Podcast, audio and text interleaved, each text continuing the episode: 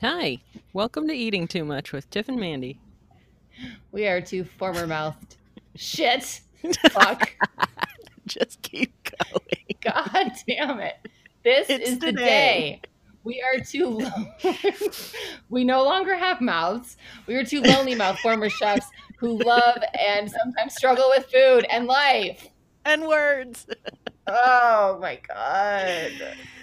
Oh, oh, that just sums up the day in a in a sentence, doesn't it? Yes, yes. Well, yeah, and we'll see if this even records. Sorry, knocking on wood again. Okay, I'm Knocking knocking on on wood wood again. again. Okay. Stop saying that. I know. It's like I'm one of those people that I want to like say the worst thing first, so then when it happens, I'm like, I don't know, I get some award. You're just for managing being your psychic. expectations. Anyways, before we started recording, I was just going on and on about how I'm having the grumpiest day I've had in a really long time. Like it actually feels hormonal, and I'm not like a PMS person normally. I am about to start my cycle, so it makes sense, and maybe that really is all it is. But I feel like I just I want to zip off my skin and throw it across the room at my family. And And I was just- visual. and I was just telling Tiffany, so I I woke up the first thing I woke up and the first thing I do is I leave my room and I immediately smell poop. Oh And I'm like- no.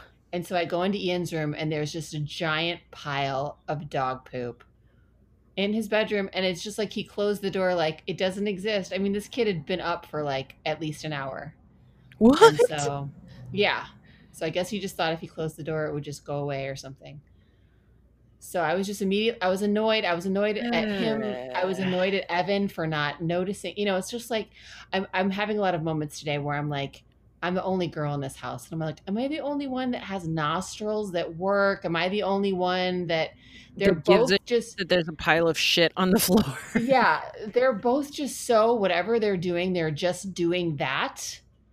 And then I'm sort of the other extreme where like I'm doing something, but I'm thinking about 25 other things at the same time. So I'm like hyper vigilant, and then they're like hyper checked Hy- out. Hypo visual. Hy- hypo. There you go. That's There you a go. word. That's, that's a word now. Oh, I'm sorry. A pile of shit is never the best thing to wake up I to. know. I think Rocky either ate something or he's got some kind of a virus because this has been going on Oh no. he actually pooped in there twice. And so after the first time we were like okay ian they need to be in the crate because something's going on. Hmm and so then he's like well what if i have the crate in my room? And so that worked. But then last night he quote unquote forgot. He really just wanted to snuggle the dogs. Yeah. and so but rocky last night was farting up a storm so i knew. Oh, buddy. i know. I was like okay i think it's rocky. I think rocky's got a little something, oh, because when you find a poop, you can't tell who it is. nope never can tell Fortunately, there's a big enough difference between the foods that that our girls eat that I can Oh, pretty yeah. much tell, and they're like, you know, lose like eight pounds and Stella's like sixteen, so so there's a difference in size there's a slight variation in size. Yeah, no, these dogs you never can tell, and they never confess. I look at them like, "Who's the pooper? Who's the pooper?" They just look at me. Have you seen those videos where like one dog will point to the other one or like No. rat out the other one or like they ask three dogs who did this and two of them look at one? That's amazing. it always makes me laugh. No, my dogs never give each other up. They're like, "Nope, just gonna Loyal. you, mom." exactly, to a fault. Oh, hilarious. So hilarious yeah. and horrible. Yeah. So, like, nothing's really wrong. It's just, you know, and I've been working a lot more, and but I don't even particularly feel stressed about it. I'm, I don't know. Maybe it's just collective or cumulative or something, but It's like you need a hug and some junk food and maybe. some quiet time. Yeah, I definitely feel really hungry. I've already eaten like a lot of extra food today, and I'm I feel really hungry still. So I think I'm just something's going on. Something's going on. How are you? I'm good. I'm good. I was trying to get a bunch of stuff done before before potting today Yes. Did you get We- it all done? I I pretty much did. Um I did have to postpone a little bit because the washing machine there's one washing machine and our building it's like not in our building, it's in our neighbor building that our landlord also owns. and Okay. there's just one washer and one dryer. So first For of all, you have units? um our building I believe has like 22 units and the next building over has maybe 8 or 10. It's smaller. That that doesn't seem like enough. Wa- that doesn't seem like enough. Oh, it's 100% not enough. But it's fine for the most part because my schedule is so flexible that I can, you know, get in there whenever. And I think a Mhm. lot of people um at least used to go to the laundromat. I don't know if people are still going to the laundromat, but I also know like Or use a service, maybe. yeah, and a lot of people get like stuff dropped off or whatever, but Mhm. um and then some people who have like families in the area or or you know in the greater LA area, you'll see people like walking away with giant loads of laundry, Got it. which I've totally like if I know I'm going to spend like the day at my parents or something, I'll just bring laundry. Right. And it's very it's like probably the least adulty thing, but it's then I don't have to cuz I'm also like super paranoid like Tam and I we buy this stuff called Affresh wipes. They're just specifically for laundry machines and we like wipe Hmm. out the inside and then outside of both machines before use, so it's kind of a process. Okay. And is that for germs or is that for like other smells? Because like I am actually really, really, really allergic to um Tide? detergent. I don't know what it is. Tam's it's like allergic to Tide. We have to really use like the seventh generation free and clear. Anything with a strong scent to the point where when my next door neighbor their their um, washer and dryer is in their garage and s she'll do the laundry and i can smell it from next door and i have to close my windows. Otherwise my nose gets so irritated i can't even sleep. Because a lot of times they, Oh they're like they're in the hotel industry so they work really weird hours. And so she's like she a lot of times she's doing laundry really late at night and i'll wake up and i'll be like yep she's doing laundry Oh god, so even like dryer sheet smell will like oh terrible upset your sinuses. Yeah, to the point where I'm like, if I'm ever, if we ever stay at someone's house, I'm gonna have to be that person. That's like, if you use any kind of scented anything, I'm gonna have to bring my own sheets and pillowcases. Otherwise, I can't sleep. I've gone to people's houses and I'm like, Yeah. well, I, I'm not gonna sleep tonight. Tam um is her skin is very sensitive to Tide for Okay. whatever reason, amongst Yeah. other things. But we use like seventh generation free and clear doesn't smell like anything. Yeah. And we use a Mrs. Meyer's dryer sheets which do smell like stuff but don't irritate her. So They it's don't the bother her. smells that bother her, but she actually like breaks out in hives. I think a lot of people too, they use way too much detergent.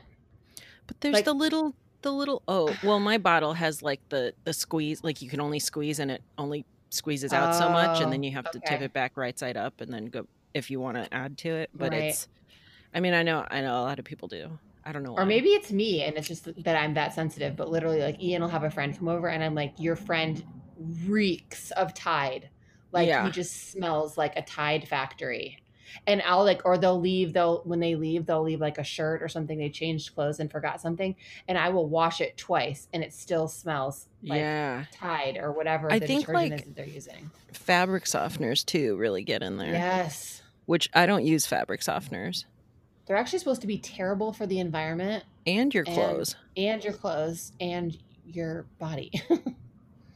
They just need to not exist anymore. I know. I, I just don't- I just get staticky. I don't care. I mean, is that what it takes care of? Because I don't The dryer sheets, yeah. no no no like actual Oh. liquid fabric softener that you use in the wash cycle. Oh yeah, I think that too. Well, it's supposed to soften your whatever the fuck. What? I don't Clothes know. My clothes are soft. plenty plenty soft. I also, since the pandemic, we use Pine-Sol in our clothes because we found out that laundry Ooh. doesn't actually like laundry detergents don't actually kill any germs. They don't disinfect. They just clean literally the mud off or whatever the oh, dirt. Oh, interesting. Yeah, they clean physical dirt off, but do not disinfect. I mean, if you're washing stuff in super hot and then like drying it, I'm sure everything that could be alive is dead. Yeah. But I very, ra- I mean, the only things we wash hot are, are towels. yeah, me too. Towels and sheets and bed. Yeah. Like the sana, we have a sanitize. Yeah, and everything else is not. So we add half a cup of Pine-Sol and we thought it was this magical thing, but it's on the back of the Pine-Sol bottle. Oh, that's so cool. I'll have to do that. well, you have to be okay with the scent of Pine-Sol. Is the I I don't think it would. I don't think it would bother me. It's not that any that all scents bother me. It's specifically laundry detergent. Like I'm fine with dish soap. I use Mrs. Meyer's cleaning products. I'm fine with Mhm. those. It's specifically laundry. So we used um we used to use like bounce or snuggle dryer sheets and then found Mhm. out they were like so bad for you and super Mhm. carcinogenic Mhm. apparently, which I don't know. But um Mrs. Meyer's is supposed to be less so. Um and so that's what we use. And Yeah. I like how they smell and then I feel less bad because after they go through the cycle, like they actually feel more like paper than like the wispy Right. Whatever the fuck. Yeah, You're like, and well, so this I- isn't gonna biodegrade for 55 years. Right, right. So then I actually use those to dust shelves and cabinets and stuff. You're the best. Then you're repurposing. Yeah, and then I feel okay about throwing them away after their second use. Yeah, totally. It's probably just me like trying to play games with my brain, but uh, then I feel like I've used it for a couple things. I feel okay about it now. I have a, an entire bucket full of rags, which really means like old t-shirts and stuff. Mhm. And I never use them, but I'm always like, I can't throw this t-shirt away. I could use it for a rag that I'm not actually ever going to use. I'm just gonna keep it what in do you use to?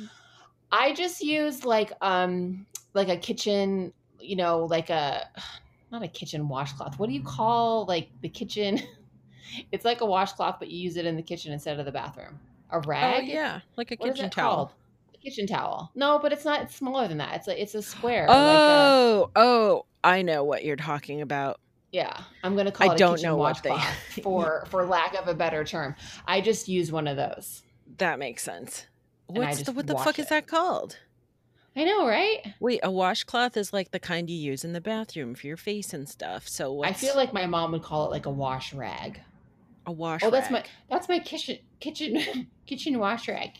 Kitchen kitchen wash rag.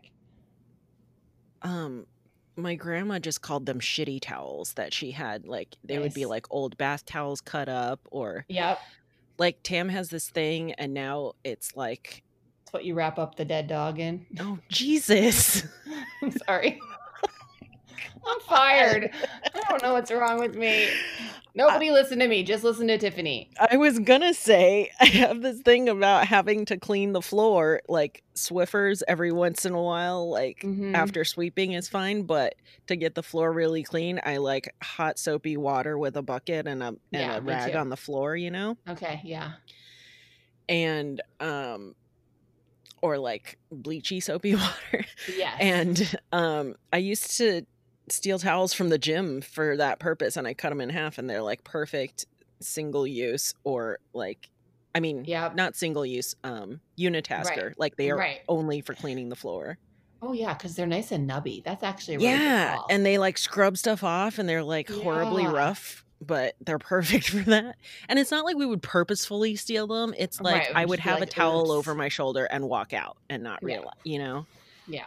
But it happened often enough and I only used half a towel at a time to clean and it takes a good few cleans before they start like threading and falling apart cuz I've cut them in half. Right, right. But yeah, And you- And you just fit them around the Swiffer thing. Oh no, I'm on my hands and knees. Oh, you're on your hands and knees. Old school. Yeah. Got it. Yeah, the Swiffer's my shortcut cleaner. I I do that more often. I old school mop with like a mop mop. Oh, I don't own a mop. You know what one I saw though that I kind of almost wanted to buy, but then was like, Mhm. where would I store it? Yeah. Um, and then I found out my mom's cleaning lady has been using that. I mean, she's more than a cleaning lady. She like takes care of the dogs. She she comes every She's day. She's a personal assistant. She's the literally the family care- the keeper of the home, the home family keeper. care management. She's she's the Veronica, and Yeah. everybody knows her. And her she's she's family basically, and um, she uses one of those spin mops, but she got it like before they were in every store because now I see like O-Cedar makes one, and Mhm. but it's this mop with it looks like dreads on it, you know, but it's like made out of microfiber, so they're like super absorbent, super soft. Yep. But then they Light. go on this device that like half the mop bucket has a like spinning drum thing and you pump the thing on it and it like spins it to like spin out the the shit that it's absorbed. And it's like incredible cuz she will literally like sweep and then do this and like the floor looks clean and then she does this and it's like holy shit all this stuff is coming There's up so I much more. like yeah and their house i mean is 99% Mhm. hard floors so i mean i get it it's a big house but Yeah. It's a big house. i just have the kitchen and the bathroom so it's not a big deal for me to do it on right. old school style Yeah. I have just enough floor space that it warrants a mop. I don't think I had a mop, mop in Santa Monica. Well, I didn't clean my house in Santa Monica. We had someone. yeah Well, I don't know why. about that Yeah. Margarita, she was the best. Oh. So, um, are you looking forward to your Thanksgiving non-plans plans? yeah so Are they in motion?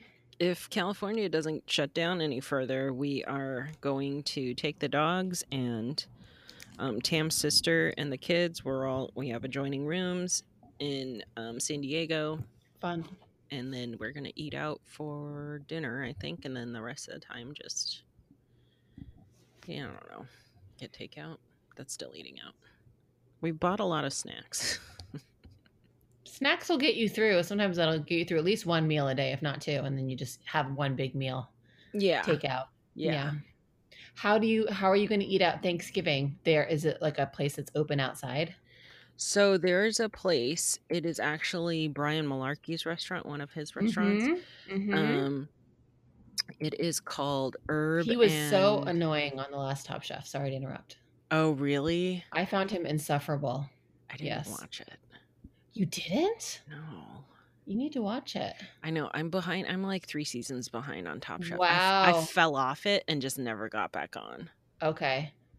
It's All there's right. so much streaming now that's like such good content. Like I That's think I got true. annoyed at something and then just was like, I'm gonna give it a break. Yeah. I'm gonna take a break from this, and then I just haven't gone back. Maybe it was Brian Malarkey. well, I used to love his cookbook. I had it. I KonMari'd it since, but I I had it for a long time. It was Come Early, Stay Late, and Mm. it had some great stuff in it. I liked what he had to say. I liked the food.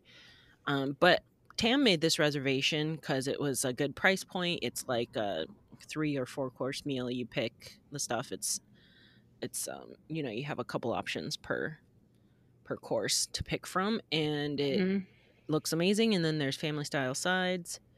And we will be eating outside, and hopefully it won't be too cold. It's not supposed to rain, so that's great. Good.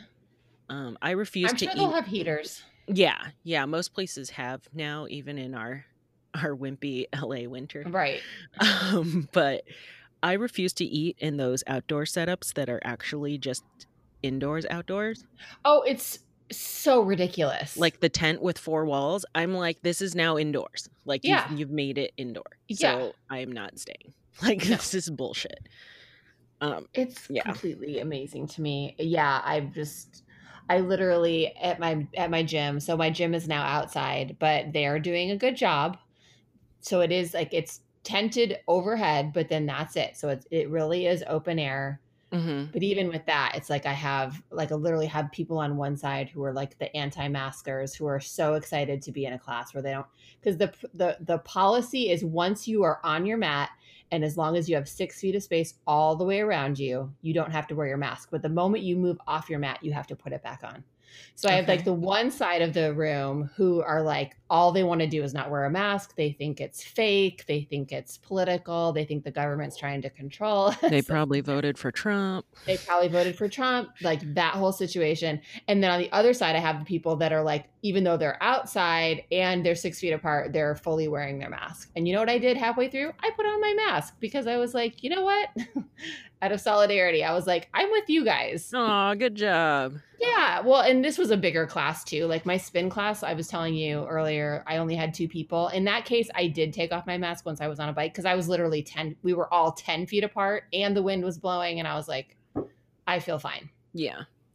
Yeah. But um, but the bar class is definitely bigger, and I was like, eh, with six feet is still pretty close. I don't know. I just put my mask on. Yeah, and you're like huffing and puffing a And you're huffing you and know. puffing. Yep. I don't know. Hey, so wait, do you have to drag all the bikes out? Yes. Uh, I always wondered if the teachers had to do that. No, I don't have to do it. Like Oh, everyone's supposed to everyone's supposed to do their own, but I I have to they're tarped, so I have to untarp them and then I have to get and then the like our little stereo system is inside of a box and then on top of the box are 13 mats, which I'm like this is we have to change this setup. This is so dumb. So I have to take all the mats off to get the stereo out, get out my bike, and then at the end of the time, you know, I have to put, put the bike back. back, retarp the bikes, put the stereo back, put all the mats back. Does everybody clean their own after? Yes. Yeah, I won't. I only have to clean my own thing, my own That's bike. nice. So Yeah, there's a couple like um like kind of circuit workout kind of things around here Mhm. that are set up. They've literally taken up like parking lots and yes. old old businesses that have gone out of business since COVID, but hmm um are now uh I don't I don't want to say it's CrossFit, but it's like kind of the mix of cuz some of them were CrossFit gyms, but now like Yeah. cuz they can't bring all the stuff out, you know? Right. But it's pretty funny because I saw like six people today on VersaClimbers, and like three of them had masks on, and I was like, "That looks brutal." Yeah. But then I was like, "Who even brings that stuff outside?" So I, I, I mean, it's got to be the people that set it up, obviously. But yeah we we fully we fully have all that and they've set up the cardio equipment so that it's facing out and oh, then oh, so everybody's backs are to each other. well it's it's like one row so not even like everyone's next to each Oh, other okay. but they're all facing out so there's basically just a chain link fe- chain link fence so they're breathing just out in they're not breathing back into the space where anyone's working out they're breathing the other way and then they have plexiglass between each Oh, that's Um, awesome. I've only seen that at one place by here where they've set up little plexi walls. I've seen Yeah, it at they- restaurants more out here than than workout places. Okay. Yeah, they spent a lot of money, you can tell. They put down the fake grass. Like it it's kind of a cute little setup, honestly. That's good though, because I mean, it's I mean better safe and have people, you know, feel better about it than Well, yeah, and the way the numbers are going, it was smart because I don't think we're going back inside for a while. A while. I think it's going to be a while because it's going to be Thanksgiving A and the numbers are going to get worse. And it's going to be Christmas and the numbers are going to get worse.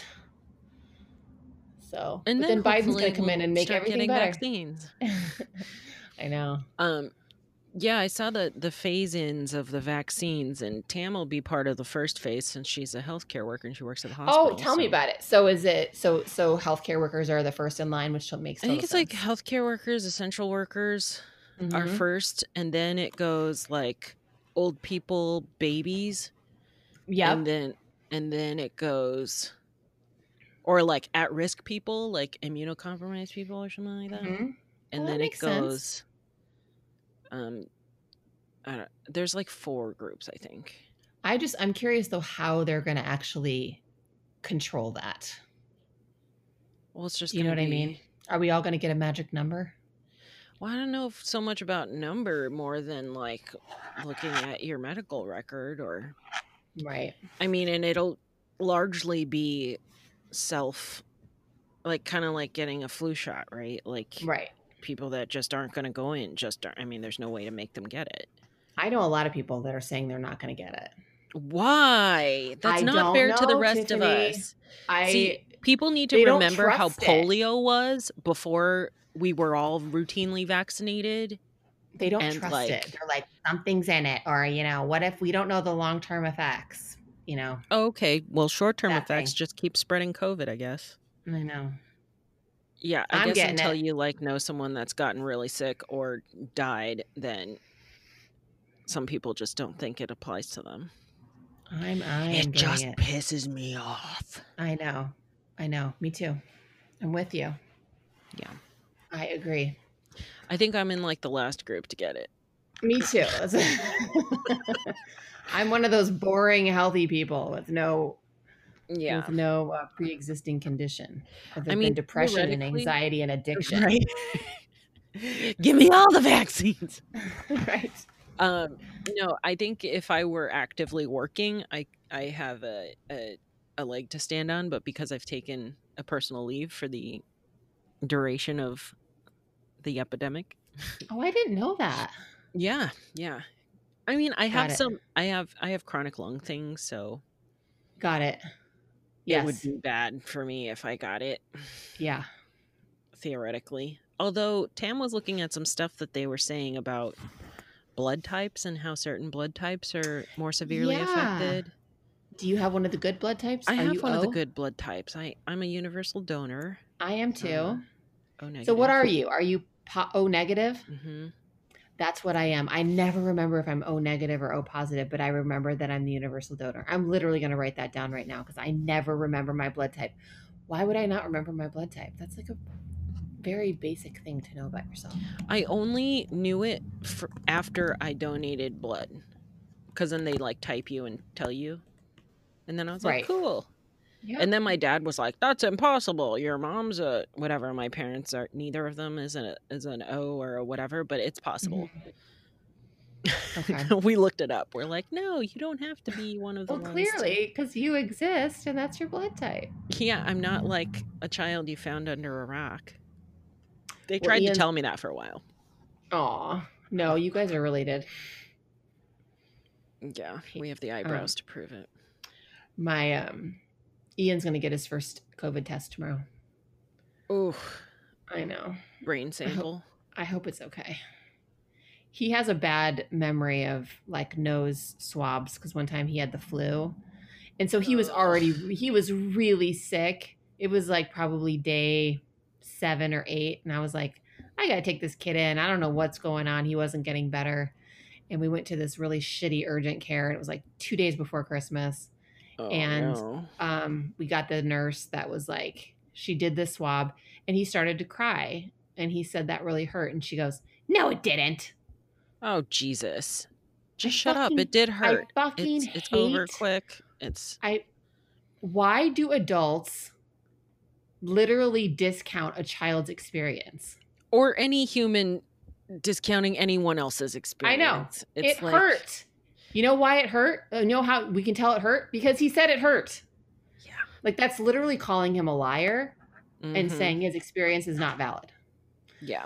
So, anyways, so that's his memory of getting something stuck up his nose. So, but I'm hoping because he's not sick, It's it- still gonna it'll suck. be a- Tam had it done Well- twice. I had it done once. And it didn't bother me. I had it done once. oh, are you serious? It didn't bother you? Uh-uh. Oh my god, my my face hurt for like six hours.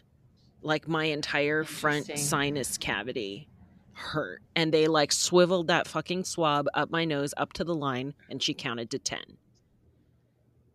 And Yeah, well, I think they've learned that you don't have to be that hardcore. this was earlier, so I Yeah. don't know if it's still like that now, or if maybe the tests are different now or better or whatever. But these were the ones like the hardcore ones, and it took Yeah. twelve hours for the results. Mm, Um, Mine took 10 days. oh Jesus. so long. I know. Well, mine was through UCLA, and I know they're one of the only ones, or one of the few. I think there's two in LA that actually do their own lab testing for oh, COVID. Oh, COVID, that makes sense. so they don't have to send it to the CDC testing or Right. analyzing center. Yeah, mine was probably mailed to like Iowa.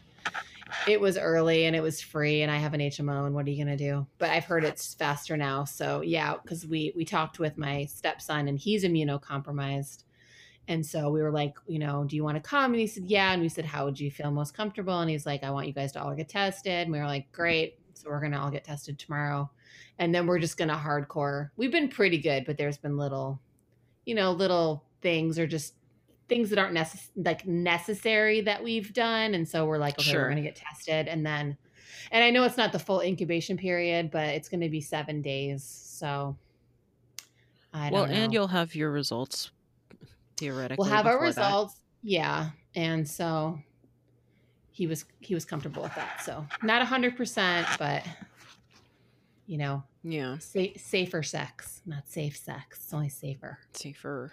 Yeah. Safer family gathering. Safer. there is no such thing as a safe family gathering, right? only safer. What's it called when it's like a thing like that doesn't oxymoron? Yeah. Jumbo shrimp. It's the Jumbo only one I ever remember. Anyway, reseasoning? Sure. And it actually has to do with the show that we're going to talk about. This is going to be. Great British Baking Show heavy. Although, let's see, how far are we into this program? So far, we've talked about laundry. It's been 30 minutes. Oh, no, I Oh, meant like today. into our episode. We've talked 30 about a lot. We've, we've talked about cleaning and, Kitchen washcloths. and COVID. Cleaning and COVID. La, Go da, da. Yes, so they do.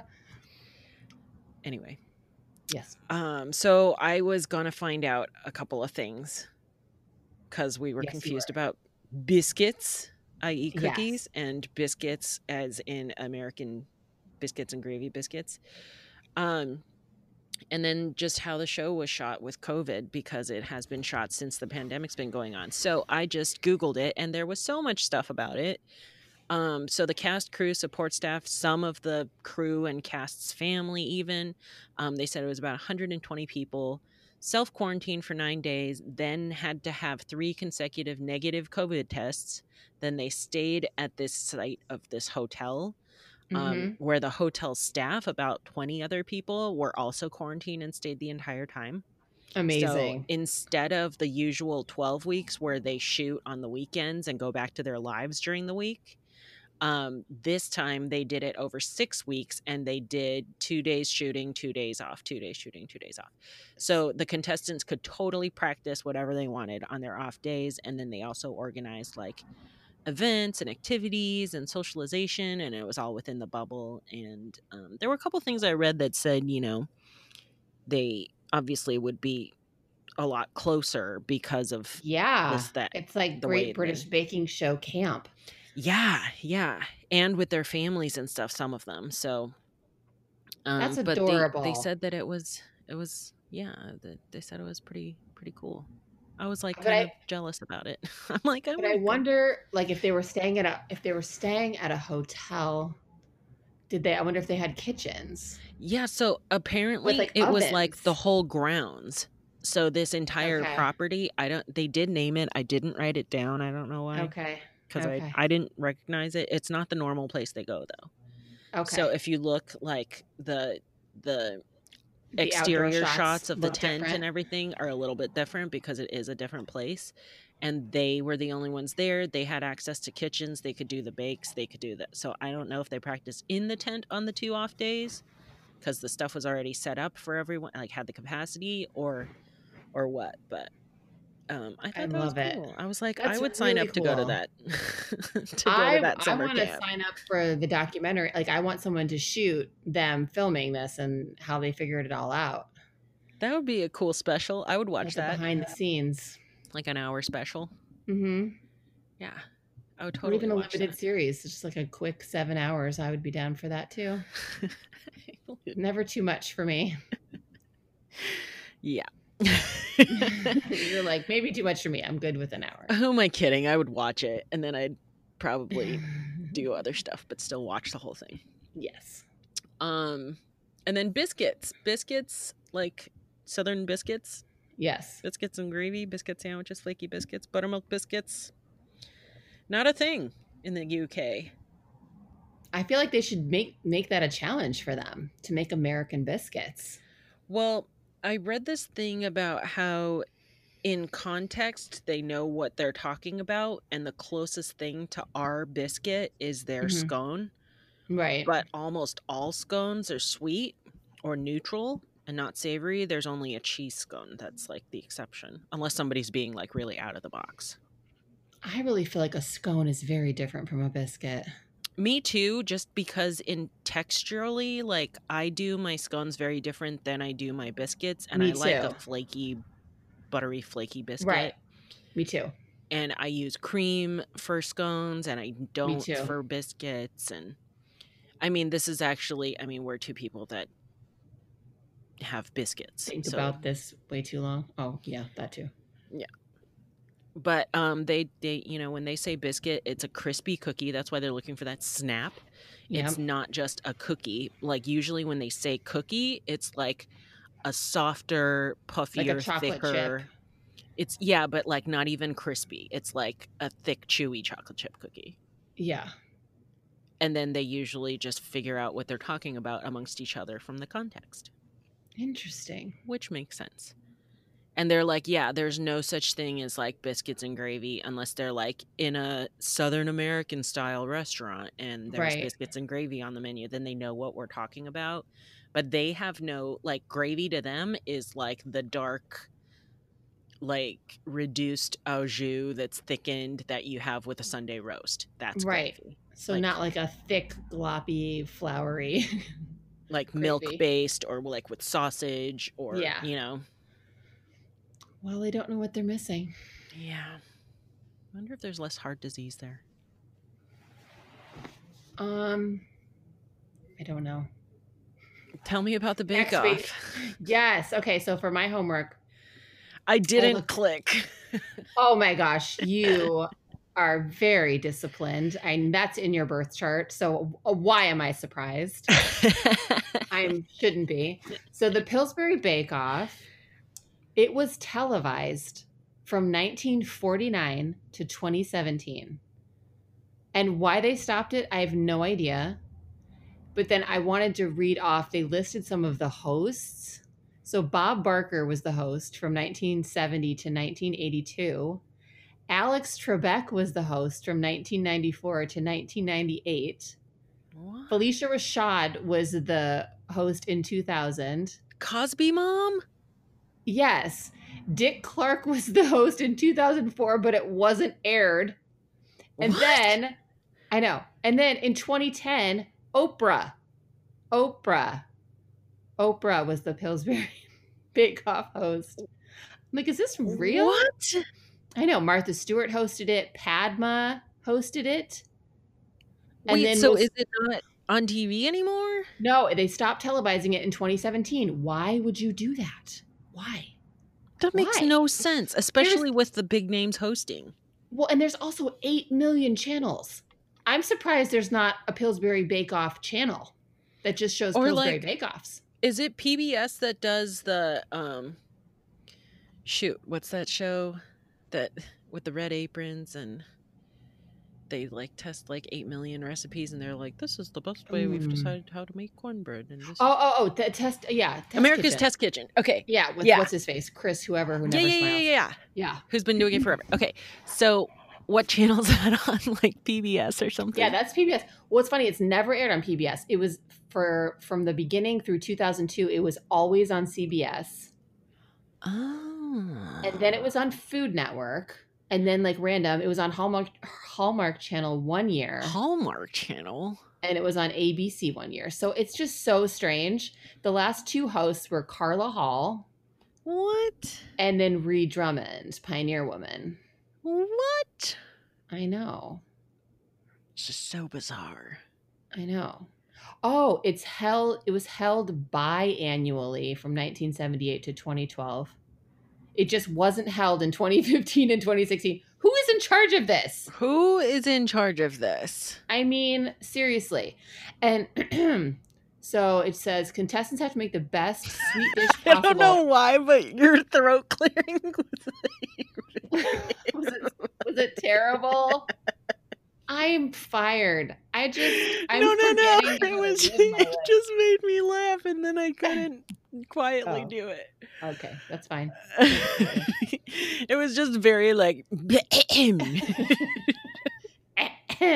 Have you seen Tangent? Have you seen um The Family Stone? yeah, So like forever ago.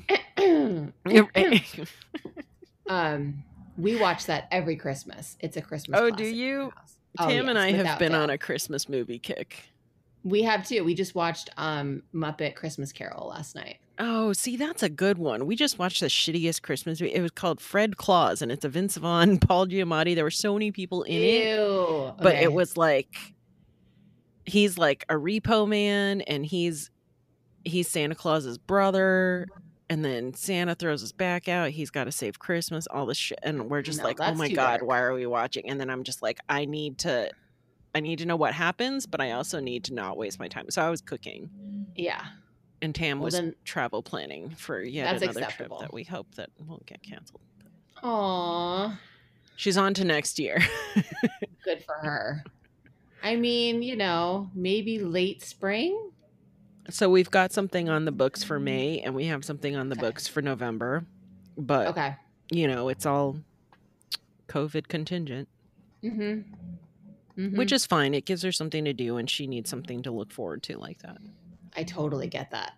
Yeah. Totally. That's why I'm like, we're having two people at our house if we test negative for COVID, and I'm making all of the Thanksgiving. It's like, And then you're gonna eat it for like the next two weeks. Well, that's what I'm going to tell them too. I'm going to say, so just be prepared. This is what we're eating for the whole weekend. yeah, Because I'm making like 10 things, and I'm like, probably uh, maybe I'll like, I'll steam a fresh green vegetable, and that will go on top of all the stuff that we're going to eat yet again. But I'm making everything. but Can then you can like smush stuff into a biscuit, or you can like, you know, pan fry and brown like stuffing like in a cast iron, and then like fry an egg over that. Like, Exactly. like yeah, you can it's you can judge it up. it's part of the fun of Yeah, Thanksgiving food, I think. So this can I tell you what I'm doing really quick? please. Okay. And then I'm going to go back to Pillsbury because I have What if I was say. like, no, no, I just don't want to know. like Mandy, stay on topic. Just quit being an to the- asshole. No, just tell me. this podcast is not all about you. Okay. So I've decided I'm going to do turkey. I'm just going to do turkey legs and thighs. I'm going to I'm going to wet brine them for a day. nice. so they get nice and juicy and then i'm gonna i'm gonna cook them low in the crock pot so i'm gonna cook them there so they're gonna be really moist and then i'm gonna finish them under the broiler to crisp the skin okay.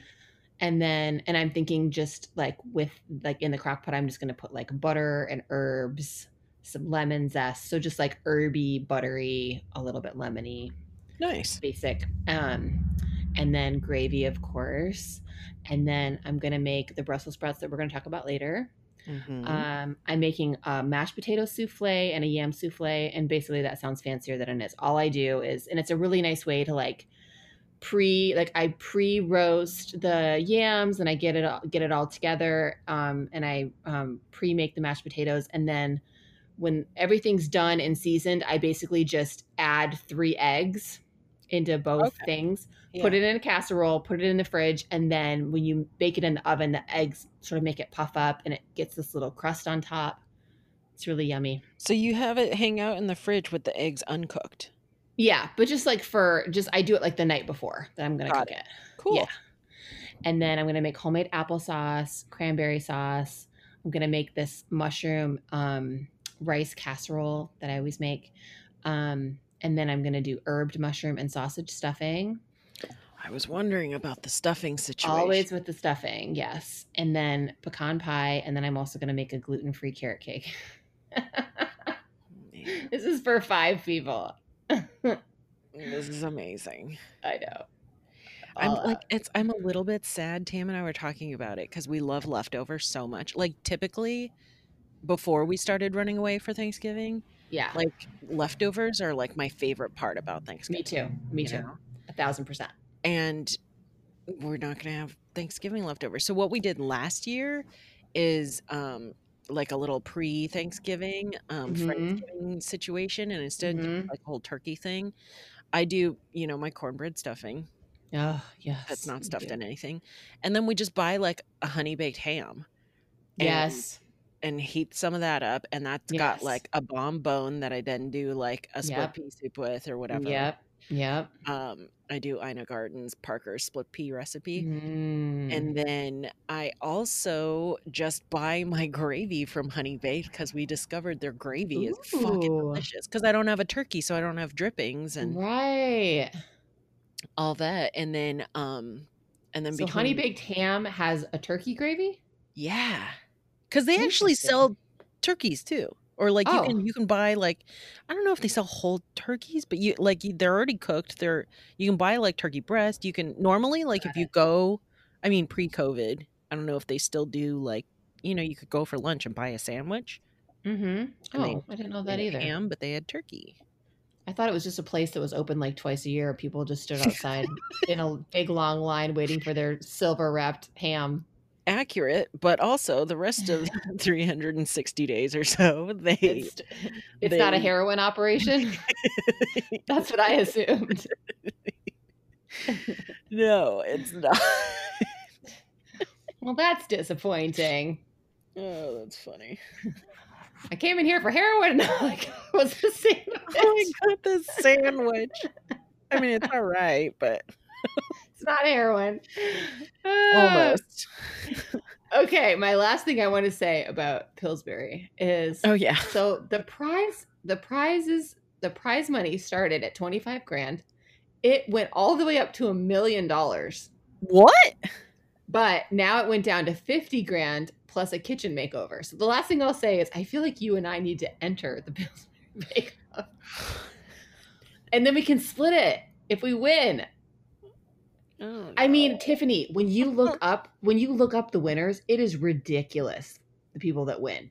Because because pro tip, it's Pillsbury, so you have to make stuff with their products. So it's like right, a right. crescent roll stuffed with Velveeta with some red peppers on it. Like it's dumb what gets. It's really funny. So I feel like with our heads together, we could up- we could come up with something so ridiculous. you have to also see what the judging criteria is. Like how much of it is actually just taste, how much of it is how it looks, how much of it is innovation. Right. I don't know. Yeah. Yeah, I mean, what's Will you consider it? I I will I will take it under consideration. I'm, I'm googling Pillsbury. Oh, I can't just Google Pillsbury 2021. I need Bake Off. All right, let's see I used to have a little stuffed doll of the doughboy. What was his little laugh like? Yeah, you poke his belly and he went. Yeah. oh, that was you got it right. I don't know what I'm doing. Oh man, it was Yeah, category winners: Dublin cheese board stuffed appetizer bread. Oh, Yeah. Cre- cherry cream cheese crumb cake bombs. So part of it is the, the titles. How do you I be mean- a how do you get to be a judge on that? Yeah, this girl that got for dessert, it's like Reese's Piece of Bliss fudge. It's like peanut butter fudge with chocolate on top. And cut up Reese's piece or cut up Reese's peanut butter cups. What? So there's like a semi homemade element. to this. Definitely. It's like here's the uh, so it's okay, so it, she did Reese's mini pieces refrigerated peanut butter cookie base and then she made a quick microwave fudge filling. that one, money. The Okay. poblano shrimp flatbread looks pretty good. I bet that's crescent dough. Oh, okay, I could see that. And there's different categories, so you can Do all Oh, the I- categories have like their big winners, or is it then the winners from the category something wins? I think one? probably it's the the grand prize winner is the one that gets the 50 grand. I wonder if anybody else gets money because then there's like cozy weekend breakfast, that's a category, sweet and simple dessert, and winning weeknight dinners. Hmm. And then there's category finalists. It doesn't say how to enter. I want to enter. We got to enter. Doesn't say though. They're being very cagey. Pillsbury. maybe it's an off year. I mean, you're right. It probably is. What the fuck? How can they be that busy? you can do this shit once a year. I'm sorry. I call bullshit on Pillsbury. Moving on. so That was my that was my reseasoning. that was the longest reseasoning ever. Let's talk about bread. Episode 3 Mm-mm. bread. So And the first one, signature bake. Yeah, soda bread. You're our resident bread expert. I'm just gonna say you're the you're the bread person. I play with bread. A lot. Um, I do play with bread a lot. In fact, I have a, a dough proofing in my kitchen right now. See, A lump of dough. Um, I have a loaf proofing. It's in its bulk proof. Um, I don't like soda bread. Soda bread was the signature bake. What don't you like? So, I don't feel like I've had I've had like Irish soda bread before, which is just kind of I've had the very basic, boring recipe with like currants in it. Yeah, Or so like, I've made yeah, a soda bread that was like that, and I didn't eat the one I made. We were like testing recipes or something, and it had like raisins in it, so I was like barf. So I didn't really eat it. I like poked yeah, at it and wrote about it and whatever. But um, the soda bread too that is at Trader Joe's, the Blarney scone, but the blarney it's scone. it's a soda bread and it's um sold. and Can you hear my chair creaking when I lean forward? I mean, no, I heard one thing once, but I'm not hearing something a lot, so don't worry about it. Okay. Oh, now I can hear it. Oh, now that I'm like rocking it, being like, "Can you hear that?" How about now? It's a it's a years old um Costco beach chair. It's There like you a go. Tommy Bahama beach chair that turns into a backpack, so I can take it down to them. I mean, you know, some people have fancy furniture. You don't need to brag. Did I tell you when we didn't have a couch for a couple weeks? I yeah, I remember. I remember. I love it. You're like, well, not everyone can have a chair that turns into a backpack. Okay. Tam hated it. She would like not sit in the living room. She would just be like, "I'm just gonna go lay in bed." yeah. Just forget it. Um, okay, so soda bread. I mean, I don't even have a bed, so I mean, I can't judge. I was about to say a snarkily, but Yes. when when you were like, I just got up on the wrong side of bed. I'm like, you don't have Oh, you're bed. right. I got up on the wrong side of my mat. Wrong side of the floor mat. Oh man. um yeah, so the soda breads, it it toasts up fine. You slice it, you toast it, you butter it. I I Yeah. eat it. I'll eat it. Yeah. I I never buy it. I don't think it's something amazing that I need to make. But I also think like as I was looking at all the different ones they were making, the ones that I'm like very interested in tasting Yeah. are the breads that are like savory breads. Totally. And they got a of, lot like of stuff in them. Yeah, like the the soppressata cheddar, the the the salmon Mhm. one, The salmon one. Hermine's salmon one. Thanks for putting her pronunciation in there. I always I know. Hermine. I always want to say Hermione. Me too, because of because of Harry Potter. Ulta. Even though it's it's spelled differently. It's totally I spelled differently and it's Hermine. They say it a million times. I made a soda bread once that I really liked, but it was like a Guinness. It was Guinness soda bread with like Irish cheddar that I shredded up, A stout bread. and it had a ton of butter. Like it was a recipe where I think you like melt, you pre-melt the butter, and you put like it's in the pan, and then you put the dough in, so the butter kind of like almost like makes it the whole bread really um crusty. It sort of makes So this like semi fries it. yeah, it like semi fries it. But That the butter's really not good. in the bread. It's not like an enriched dough. No. It's just in the pan that you're cooking. it in. Yeah. Yeah. Huh. That was really yummy. It was like beer. It was like cheese beer bread. It was very good. That sounds delicious. And then I- I, made I it again, trying to add bacon, and then it, the bacon didn't work. Bacon's it's really hard to bake bacon, It is. And and it gets like this weird texture, and you kind of lose the flavor. and to play with the the level of fat you have in it, how big the chop is. It's Mhm. it's a lot. hmm hmm But yeah, a couple people made breads with with bacon or or sausage and I was like I would want to try those. And then I was like maybe maybe I just don't like the dried fruit thing cuz then there was that chocolate one that I was like, "Ooh, I'd try that." But then I'm like, I don't know. I'm I'm PMSing a little bit, so I'm like eating all the sweets right now. hmm Just the the tr- dried fruit didn't didn't I know. pique my interest.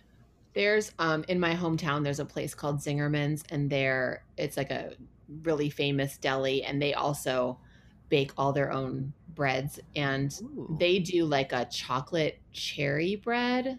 Ooh. and- I yeah, it and it's it's delicious, but it is one of those just it's like I enjoy it when I have it, but it's one of those where you're like, I don't know what category to put this in because it's not sweet like a dessert, but it's not savory either. It's so it's this weird in between it's like when you get a chocolate chip Nice. bagel.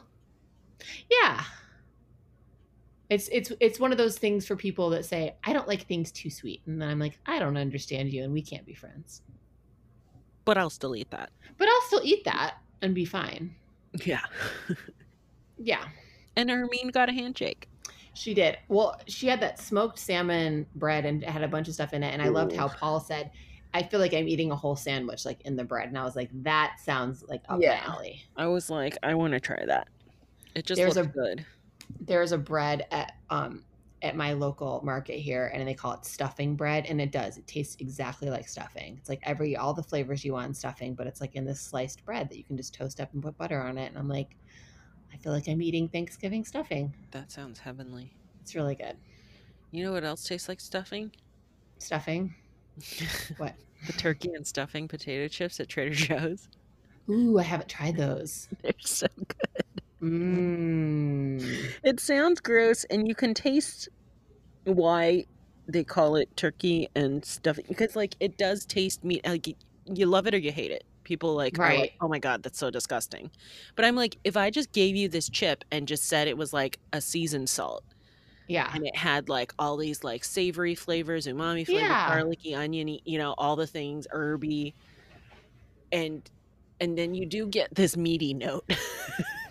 It's so funny how like, and I wonder if this is an American thing. It because most of us are meat eaters, but people are also weird about meat.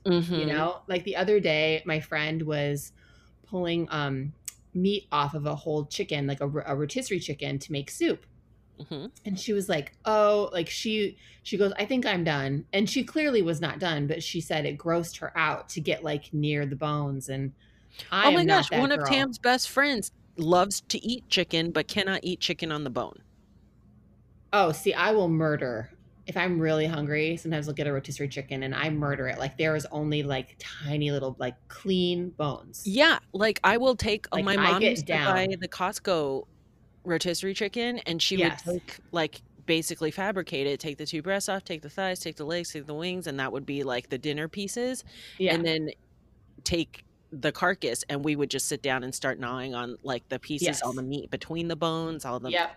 and then you you're left with a little pile of bones because you've taken everything apart and we're It's also fun. people that It's really love like the cartilagey bits tam thinks it's disgusting I no, I'm with you. some people can't deal but i literally like will sit there and crunch on it. if it's not like bone bone like i'll eat it same with I'll even like if you or if you go to Versailles and you get their chicken, which I think they mm-hmm, like I mm-hmm. think they bake it and then or they par bake it or they do something to it. But when they when it's actually your orders up, they fry that shit. and so those bones, like you can I will just eat that entire wing. Like that wing is gone. so good It's so good. One season of Survivor, a girl literally got voted off because she was eating like cartilage and she was like eating between the bones. And I was like, You are on Survivor. she would survive assholes It was just was so I was like, You guys are the worst. She should win. Yeah, just for that. Tam Mhm. eats her chicken wings and then puts them on my plate because then I pull them all apart and eat Yeah. like all the cartilagey parts and line up the bones. Yeah. Yeah. Um, some people think it's really gross. I think it's amazing. Me too. Um, technical challenge: rainbow Yes. Yep. Pretty, but I don't want to eat food coloring. It's so much color. They're like neon, Yeah. but I mean, Yeah. they- they're pretty. I would use it for like a Christmas ornament. Giant Christmas You know what else it looked like? It looks like those rings that they give babies. You know, that's like yeah, like a teething the ring. red, orange, yellow, like the thing that looks like it looks like a traffic cone, and then like you throw them across the room and watch the baby crawl to it. and they stack up. hmm They kind of looked like those. I mean, they looked really pretty. It was fun to watch them make it, and then it was funny because I I wrote this note like. I wrote, it looks like boiling them too long is the culprit for the failures. And then I wrote, oh, never mind, it's overproving. And then I had a question How do you know if your dough is Hmm. overproved? Like, does it, That is a loaded question. different? Yes, it Okay. does. So it's hard to tell if you're not a bread person, if you're not a bread Okay. baker. And I don't mean like an eater, I mean a baker. Right. I've had like tears in our kitchen during quarantine because of overproved bread. And then you go to shape it or you go to score it and it just deflates. Or it so like you- that's how you know. well, now I know before it gets there. But that's how I used to know. Because I'd be like, oh, look, it poofed up all awesome. So what's happening is the yeasts are eating the sugars and turning them to gas and Right. alcohol. And that makes it expand. Okay. So it makes it expand, but what you want is that like perfect balance where there's still yeast and sugars still going to town. There's gas created, but it hasn't broken down the gluten so much that there's no structure because it overproves. There's too much gas. It's broken down your structure. So then when you go to slash it, or in cases where you don't slash the loaves, like it, like a bagel, for instance, you go to cook it and it has nowhere to go. Like there is no more spring in it. It's just going to deflate the second it cooks because the structure isn't strong enough. The gluten is no longer in a structure that it can hold its shape. So Which basically, like, like- it goes up to like the peak proof, and then it starts to basically like eat itself, and then Right. And like deteriorate its structure, which is why then when you overproof, like people are like, well, wouldn't that be too much air in it? And it's like, yeah, it's too much air, but then when it cooks, it can't hold the air. So it Mhm. becomes this dense, uh, chewy, not in a good way, um, kind of Mm, kind of just overly dense loaf. And it's usually like how they were like spreading out and kind of like very flat. Mhm. That's because the structure is just shot. It's like gone beyond. Okay. So when That makes I sense. when I proof my loaves, like right now, I it's a long proof. It's like probably an eight hour proof or so.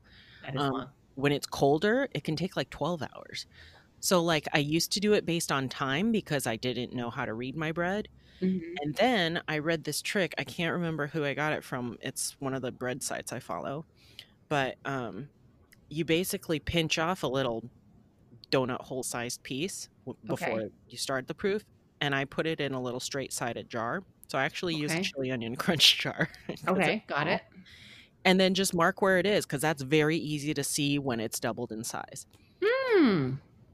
And in a bowl, it's a lot harder to tell. Or if it's like you've kneaded something, like when I do my pizza dough, it's like you've kneaded it and kneaded it and kneaded it, and it's a perfect ball. And it's like, okay, well, how do I know when that ball is doubled in size? Because if Right. it's twice as tall, it's probably overproofed, right? Okay. So you want the volume to double.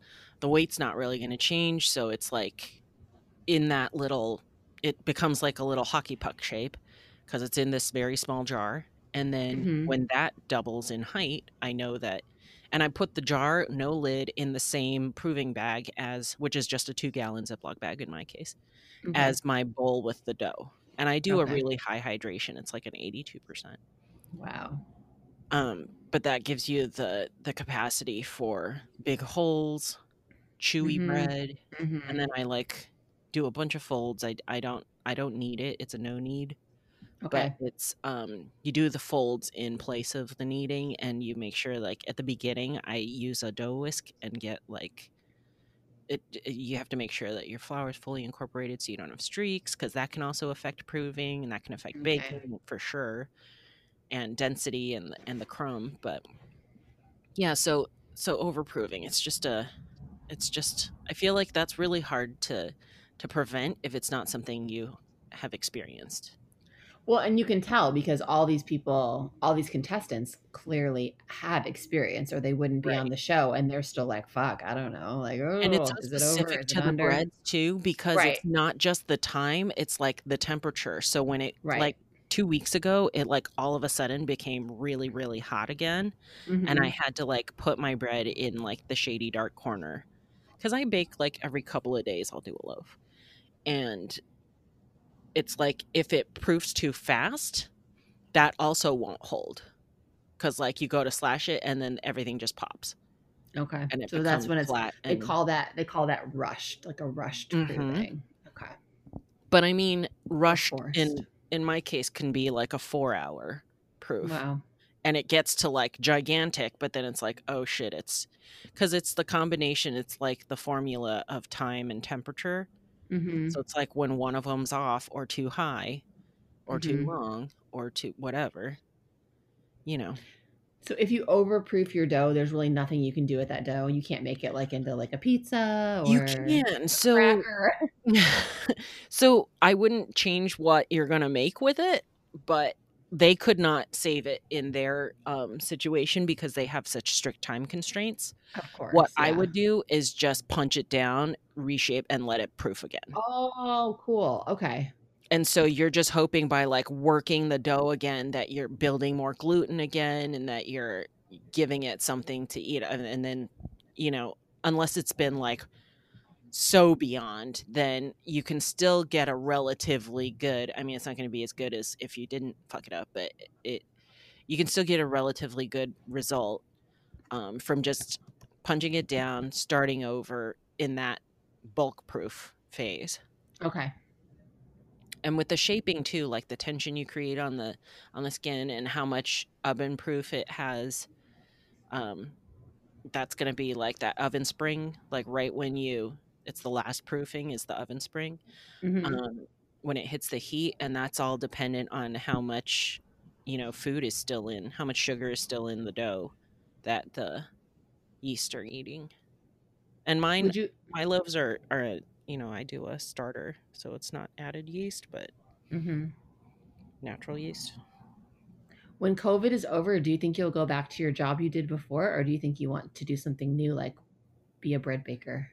Like in a bakery. I can see you like like it's going back to my hometown, the Zingerman's, like their bakehouse. They, there's like the grooviest people work there, and they like treat. It's kind of like Trader Joe's, except for there's only one Zingerman's. They're not a chain or anything, oh, but they're that's cool. super like into like you know great health care for their employees and benefits and really good pay and like everybody loves it and it's like a big hippie family that's cool situation. And so like there's literally like and they'll have their bread people and they'll have like their sourdough person who like only does the sourdough and yeah so tartine has a location in santa monica now they opened right at the start of quarantine of of the pandemic okay.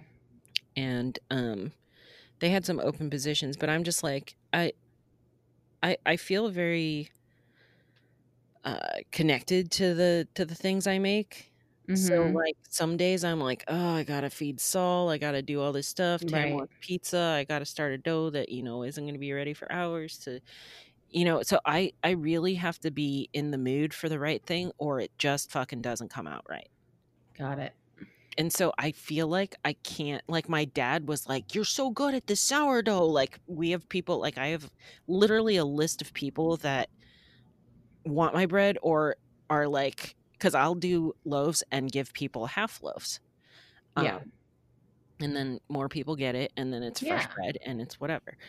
And um I just I feel like it's my dad's like it's so in demand, you should sell them, you should, you know, get a corner of someone's table at the farmers market and sell them and do all this stuff and i'm like but i only have my fridge i only have a compact oven i only have one proving bowl i mean there's like Oh, you don't have to tell me because I yeah, how many times did I try to do a food business or people would tell me to do a food business and it sounds like really sweet and cute, but it's a It's lot of work and it's a lot. of variables, it's a lot of equipment, it's space and also not to mention like regulations and all that horse shit. yeah i'm like that's like even doing it under the table and not like right, doing it legit right. i'm just like i i feel like i can't do it on someone else's schedule and like baking Mhm. you have to start at the butt crack of dawn if people want fresh You bread really do. you know so it's like that's not for me so it. yeah i think long story short i think i do will go back to my normal job when everybody's vaccinated Perfect. Yeah. Perfect. So, um, did we say who won the bagels?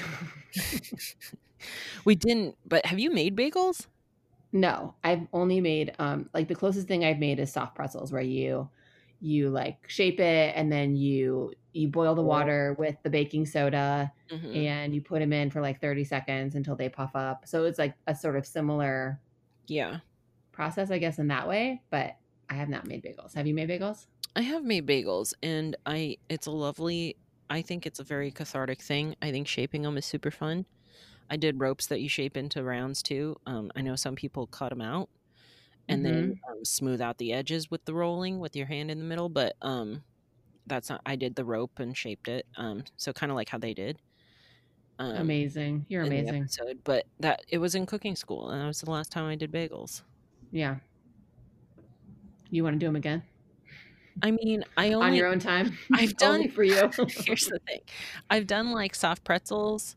Like you said, you you sub Yeah. baking soda for lye, you do the boil and Yeah. bake. It's just a big fucking process, and It I have a tiny kitchen. And then there's only so many pretzels that I can eat. And then people really love the pretzels too. So I was like giving them away. I was selling a couple of them because I Okay. do such a big batch. Um, but it's just a lot of work, you Yeah. know? And so, and then not being like having a compact oven, I can only like bake, you know, six at a time instead of even if I had a regular size oven that I could do a half sheet tray, I could do Mhm, a lot mhm. more, you know? Yeah, see, I had a tiny kitchen in Santa Monica too, but I had a regular sized oven. It's so funny to me to think that when I did the most cooking and the most cooking professionally, I was in the smallest kitchen I've ever Yeah. been in in my entire life. Yeah. That kitchen was a postage stamp. Yeah. But you had a Yeah. regular size stove and and I did. I had a regular sized stove. And then what I did is I just, we had that little dining room right outside of the kitchen. And so I just made the dining room table like my surface area Yeah, it was totally your landing area and some Yeah. prep. and some prep. Yeah. Yep. So Linda won. Linda won. And then I forget, did she is bread her thing? You know how sort of most of the contestants they'll say like bread is my thing or chocolate is my thing. Is bread her thing Did she say bread was her thing? or did she just get lucky? she I don't know. say she really like enjoyed it. She just she seemed so joyful doing the bagels and I I could see getting that task and just being like full melt. Like trying to figure out how to twist and sh- shape for me would have been very hard.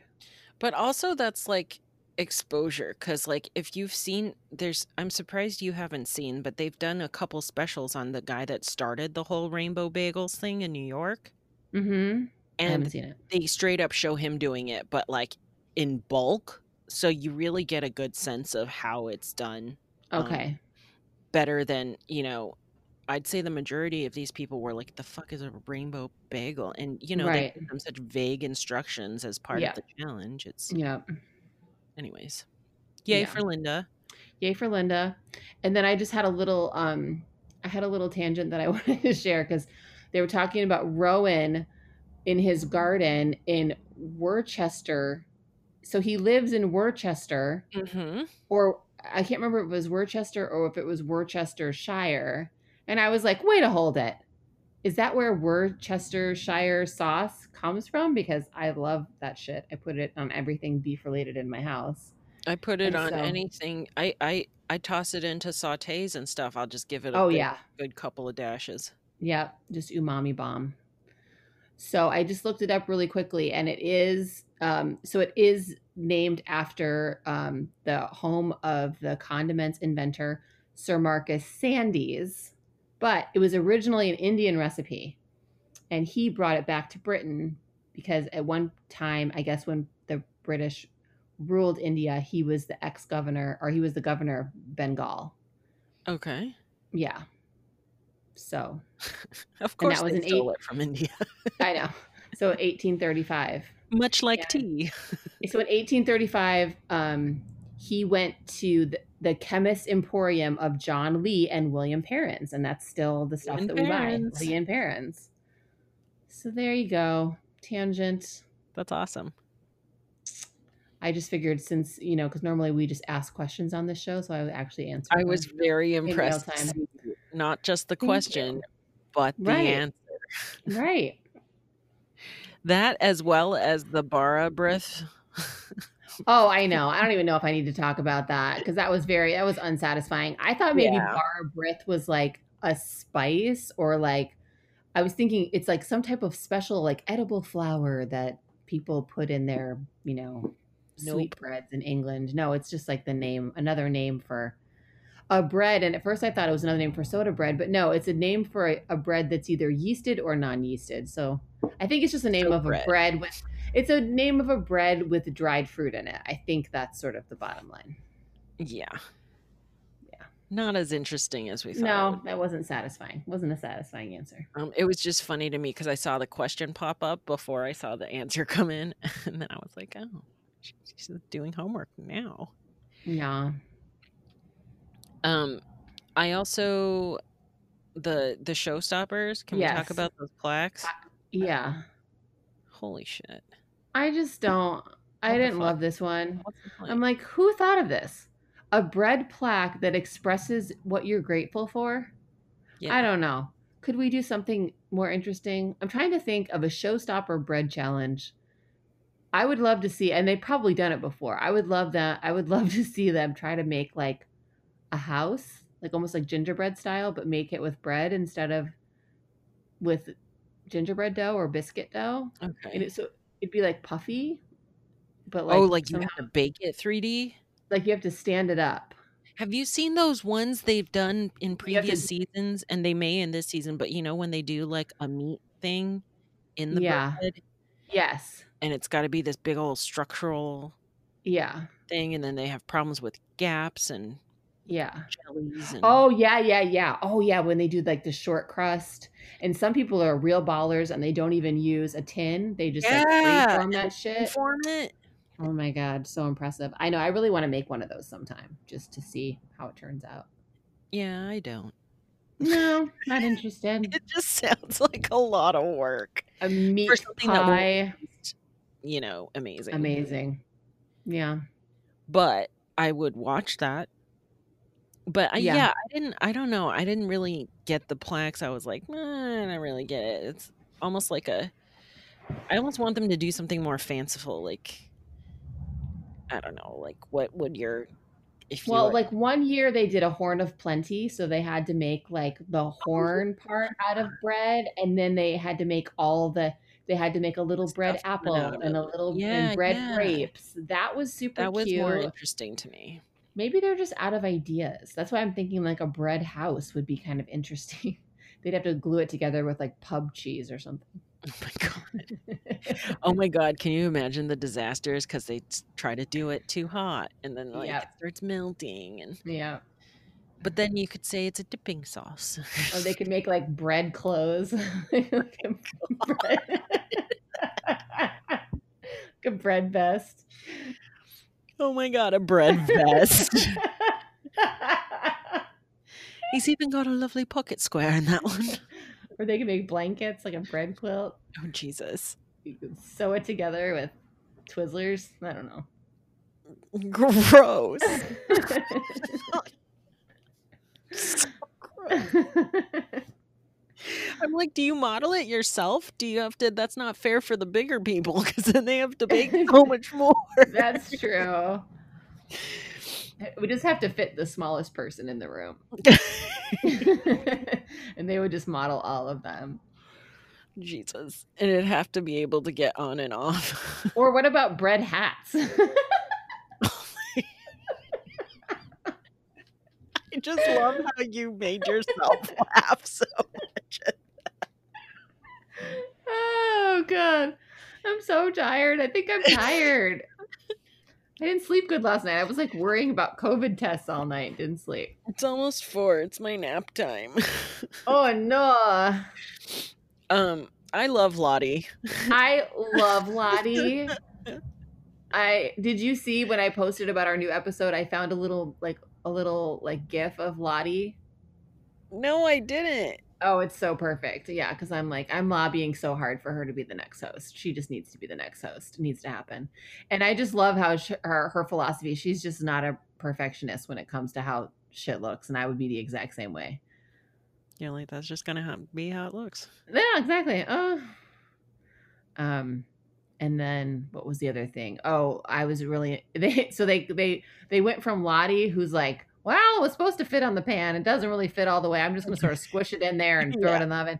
And then you have um funny Be- beardy Mark with the big Mhm. smile. He's like taking this tiny, the tiniest loaf, and he's injecting this perfect tube of like frozen apple, apple, cinnamon yeah. puree, and then he's folding the little plats of bread perfectly. I'm like, that would not be me. I Uh-uh. would want to make that, but I would get halfway there, and then I would go, you know what? This is gonna be The rest is just gonna be a ball.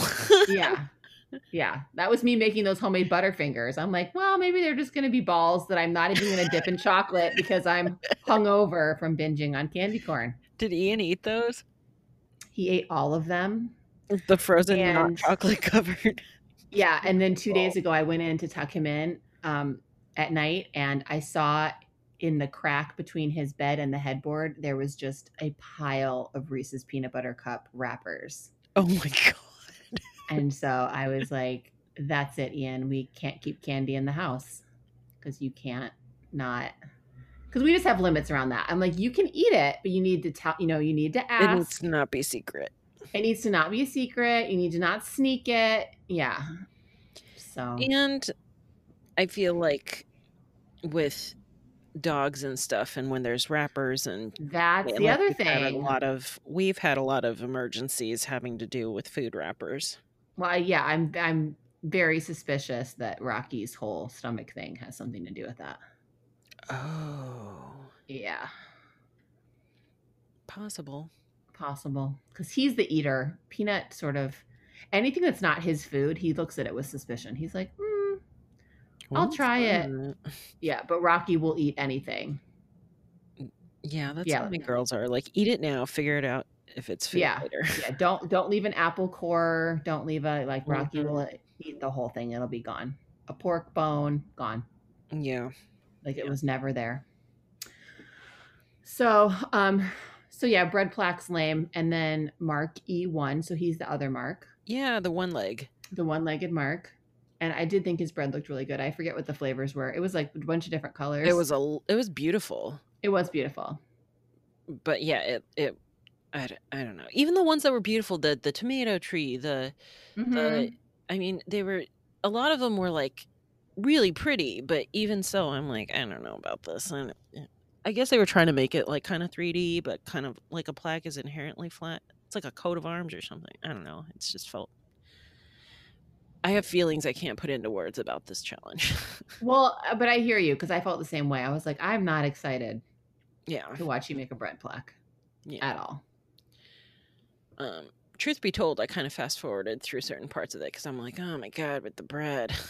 yeah next week will be better next week is chocolate week. yes, I always love seeing what they do with chocolate. Also, I know. because I have a hard time working with chocolate, I run really warm. mm-hmm yeah That said, um, tempering chocolate and making little chocolate things and banded chocolates and all those things like are very fascinating to me and me too it's like some of my favorite stuff to do. Not in my Agreed. where I Agreed. I think they could just rethink Bread Week a little bit more. Yeah maybe like You know, maybe make the showstopper like that they need to do three different kinds or something. Not not make it this visual thing. yeah I'd be much more interested in like seeing them make like a focaccia and a bagel and a croissant or something. You know, Do you like remember something. the year that they had to do a fougasse and nobody knew what it was? I don't even remember what a fougasse is now. What was it? It's like a big flat-ish bread thing with like leaf-like slices stuff slit through it and Oh, vaguely. and it's like crisp on the outside and chewy on the inside and soft but it's done in such a way and it's like a pretty flat thing but it's not the easiest thing to make and it's also like what the fuck am i doing this right if you've never if you don't know what it is you know Right, right. Yeah, that's a good that one. kind of challenge i feel is much more interesting than like uh let's try and make this 8 million things and make it look cool but then like half of them that looked good tasted like shit Mm. like rowan's Yeah, bye, Rowan. Rowan left. i mean And- it was cool but good riddance i was i had enough I also didn't enjoy, it, and it wasn't even his fault, but there were so many dick jokes targeted Yeah. at Rowan, Do you think it was like the whole gay thing? Like they were which like, bums me out if that's true. I'm not sure though. That's why I'm like, am I just being sensitive about that? Or was it like, No, I don't think because it wasn't just you. I was definitely noticing it, and I was like, it just felt weird, and it was like these the two gay guys like kind of ganging up on the gay guy, making a bunch of dick jokes. yeah, I was just like, not sure. It just, something didn't sit right with me about that. Agreed. But good for him. Back to the Shire and his Mhm. garden and polishing his silver. Right, and being in yeah, exactly. I mean, he's, he was someone who was so eternally optimistic Yes. and that was always like a little bright spot in the show for me. Agreed. Agreed. But I'm also ready for him to go. I wasn't Yes. sad. Yes, I think, and and I think it was a fair decision. Yeah. because there have been weeks where I'm like, how is this guy still here? Yeah, I will and it's funny because we're only in week three. okay, so the first two weeks, I'm like, how is this? Well, no, Well, it he kept over promising and under delivering. I'm like, yeah, so many times you can do that. Well, and I've watched ahead. I don't think you have. So to me, so it's funny that you say that because that's how I felt, and then I had to remind myself, like Mandy, you're you're just we're we're just three episodes in in terms of covering it on the podcast. So, but it's funny that you said that. Like, why has he been here so long? Yeah, So it did kind of a long time.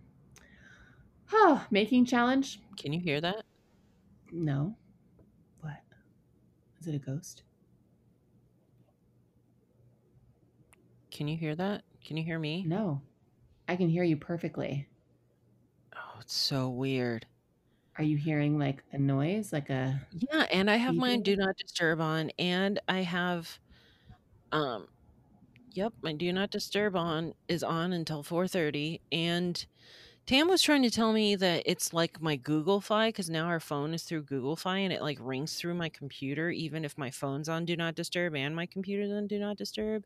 Oh, but then annoying. she's like, "There's the little icon that pops up," and so I was just clicking things that didn't that I thought maybe was the Google Fi icon, but it wasn't. And then I like opened Siri in my computer, and then I was asking her, "Can you hear that?" And then I was like, I I don't know if I was still in the recording, and then I was like, "Oh fuck." Anyways, I didn't hear a thing. I guess we'll see. We'll see we'll we see what happens. back. Awesome. Um, back to our making challenge, Brussels sprouts. So I'm I'm intrigued. We've all made Brussels sprouts. I'm intrigued by this recipe though, um, because uh, my my culinary school teacher Carol Cotner posted, and I trust her, and she said this is the way to do them. So that's enough for me. Just her endorsement alone. So basically, you're just roasting the Brussels sprouts whole. You're not cutting them okay. at 350 for an hour and then she paired hers with maple bacon That sounds much easier than how I I, do my Brussels sprouts because I usually I flake them apart. I I either have the small ones or quarter the big ones, and Mhm. I I kind of flake and separate the leaves so they can get nice and crispy. crispy I wonder how these turn out. I want to know. yeah i know so um i'm gonna make them i'm gonna make them for thanksgiving i'll post about it and i'll post the post and i totally missed um i went by scrummy versus crummy i'm sorry scrummy Oh. versus crummy is brussels sprouts i guess I we love them. I do too. But i will say I used to think they were crummy. They're yeah, I grew up with my well, this is kind of weird. I never thought they were crummy, but my mom eats them. Are you ready? She eats the frozen ones and she Oh. boils them. Okay, so that's why I thought they were crummy because I'd only had them at like white people's houses that boiled them. And then like They're- with butter and salt. Yeah, and so then they just taste a little bit bitter, and then like the butter and salt, and Mhm. have like a mushy texture, Mhm. and that was that. And so I always thought I hated Brussels sprouts because I had them like one time like that at a friend's house when I was young. Right. And you were like this is punishment. Yeah, until the the resurgence of Brussels sprouts in the two thousands. I love Brussels sprouts. Has them. Yeah, but I do feel like they're a challenge and I never know like you know what I mean? Like sometimes they work, sometimes they don't. It's a, it's a delicate balance of like crispy and brown versus burnt. It's a Oh, delicate balance between having some integrity to the Brussels sprout and it being too raw. These are just things for me, I guess.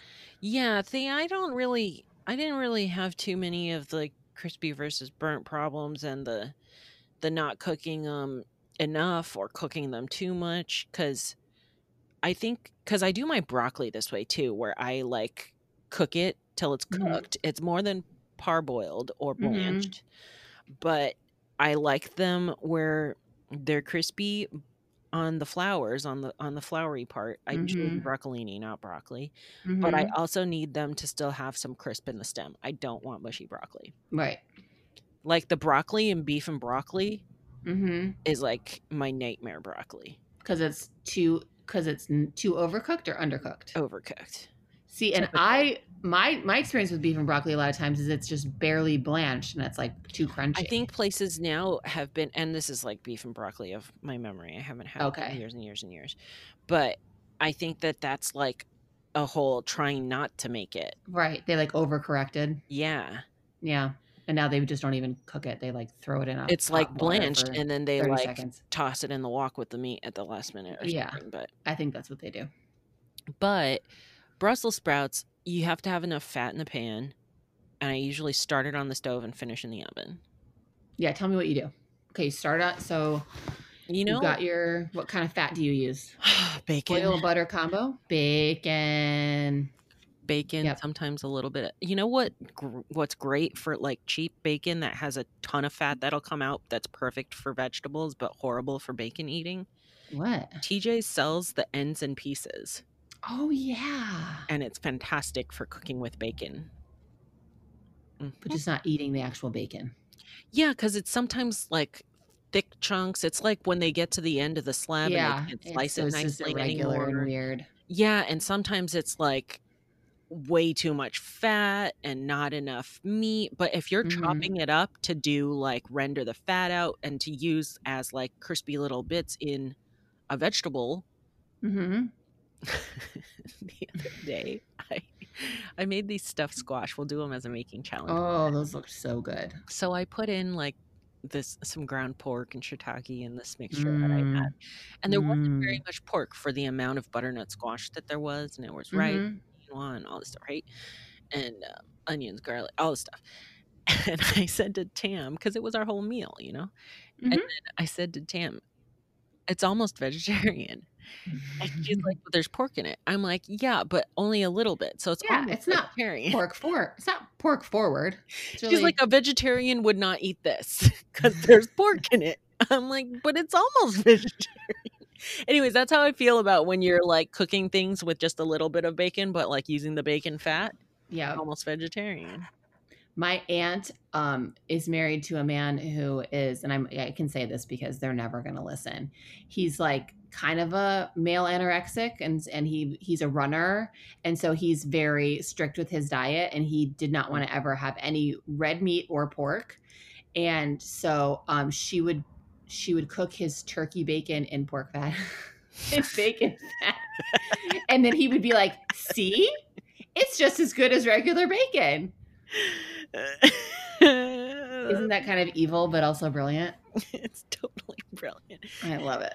Uh, it's like when I sometimes I don't I will never intentionally like feed people like a ve- feed a vegetarian stuff that has meat in it without like disclosing that it has meat in it Of course. because I just think that's a shitty human thing to do. Yes. But I will on occasion do stuff like deglaze with chicken broth and not think about Mhm. that the chicken broth is chicken. Me too. Me too.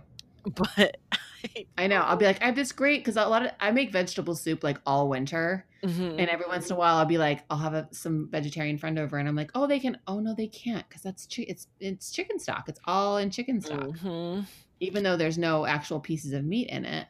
or like with vegetable sautés with grains and veggies and all these Mhm. things or my, like my root vegetable things i like will often stir in some better than bouillon or Yep. like a couple dashes of fish sauce or you know, just Mhm. things i don't even like think twice about because it's not a dominant flavor Right. it's just support and i'm like it's almost vegetarian and tam's like no dude it's not i mean it's great but it you can't call it vegetarian So did you like it? Is it something that you definitely make It's- again? It's delicious. I finished with parm. I actually, um, because it had to sit out for like an hour, Mm-hmm. um, because Tam wasn't going to be home from work, and um, ended up just I did like twenty minutes reheating it on like two seventy five, just a lowish oven, nice. and then um, cranked it for the last five minutes on broil to yep. crisp up the parmesan I had grated on top, and it was Yes. beautiful.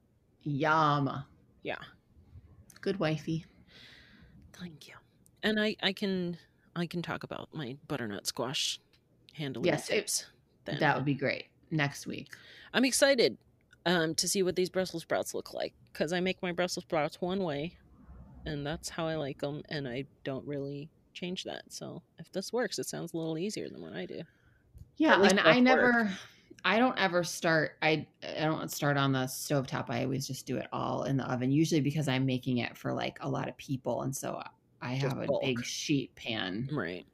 Full. But then I but I always switch up fats and I usually sometimes I'll do like a balsamic and like a whole grain mustard. I usually like put different things on them to make them taste differently. And sometimes it's a home run and sometimes they're just okay, but I mean, they're always good. My bacony bus- Brussels sprouts, I do finish with a balsamic glaze. Mmm. Yeah. Yum. Yum. Yum yum. Final morsel. Um, Last morsel. do you want to go first? Only because Sure. it's very intriguing, and I have no idea what you're going to talk about. But Okay, so um, I T- Tiffany and, and I both watch Hallmark nonstop from November second through Christmas Day, or I do, anyways. Um, watch especially because I work from home, and so I have this luxury of like I turn it on and like half the day it's like on mute, or sometimes I'll turn it off and then turn it back on. I know you know you can walk away. You just I Mhm. just find it so soothing. I love to see how they're decorating. I lo- just I I it makes me feel so happy and so calm. Mhm. So, but I've but they're you know, and and the diversity is getting better. They could still have more diversity or less For um sure. cli- cliched diversity, I will say.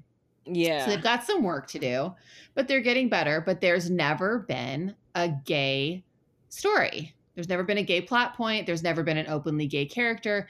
And I just keep thinking, I mean, the whole cr- like half the crew has to be gay. Like the pe- uh, the people that are, you know what I'm saying? Like I'm Yeah. thinking behind the scenes, there are definitely gays in the Hallmark Christmas world.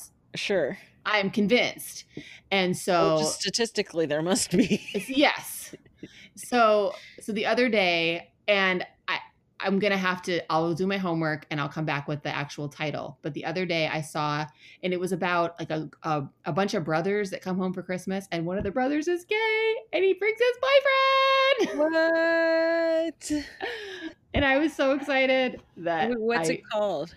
that's the thing. I don't I don't know because I, I only saw the promo one time, but I was like, oh my gosh. And I and I don't think like they didn't show them kissing. It was really funny because I was like, are they gonna show them kiss?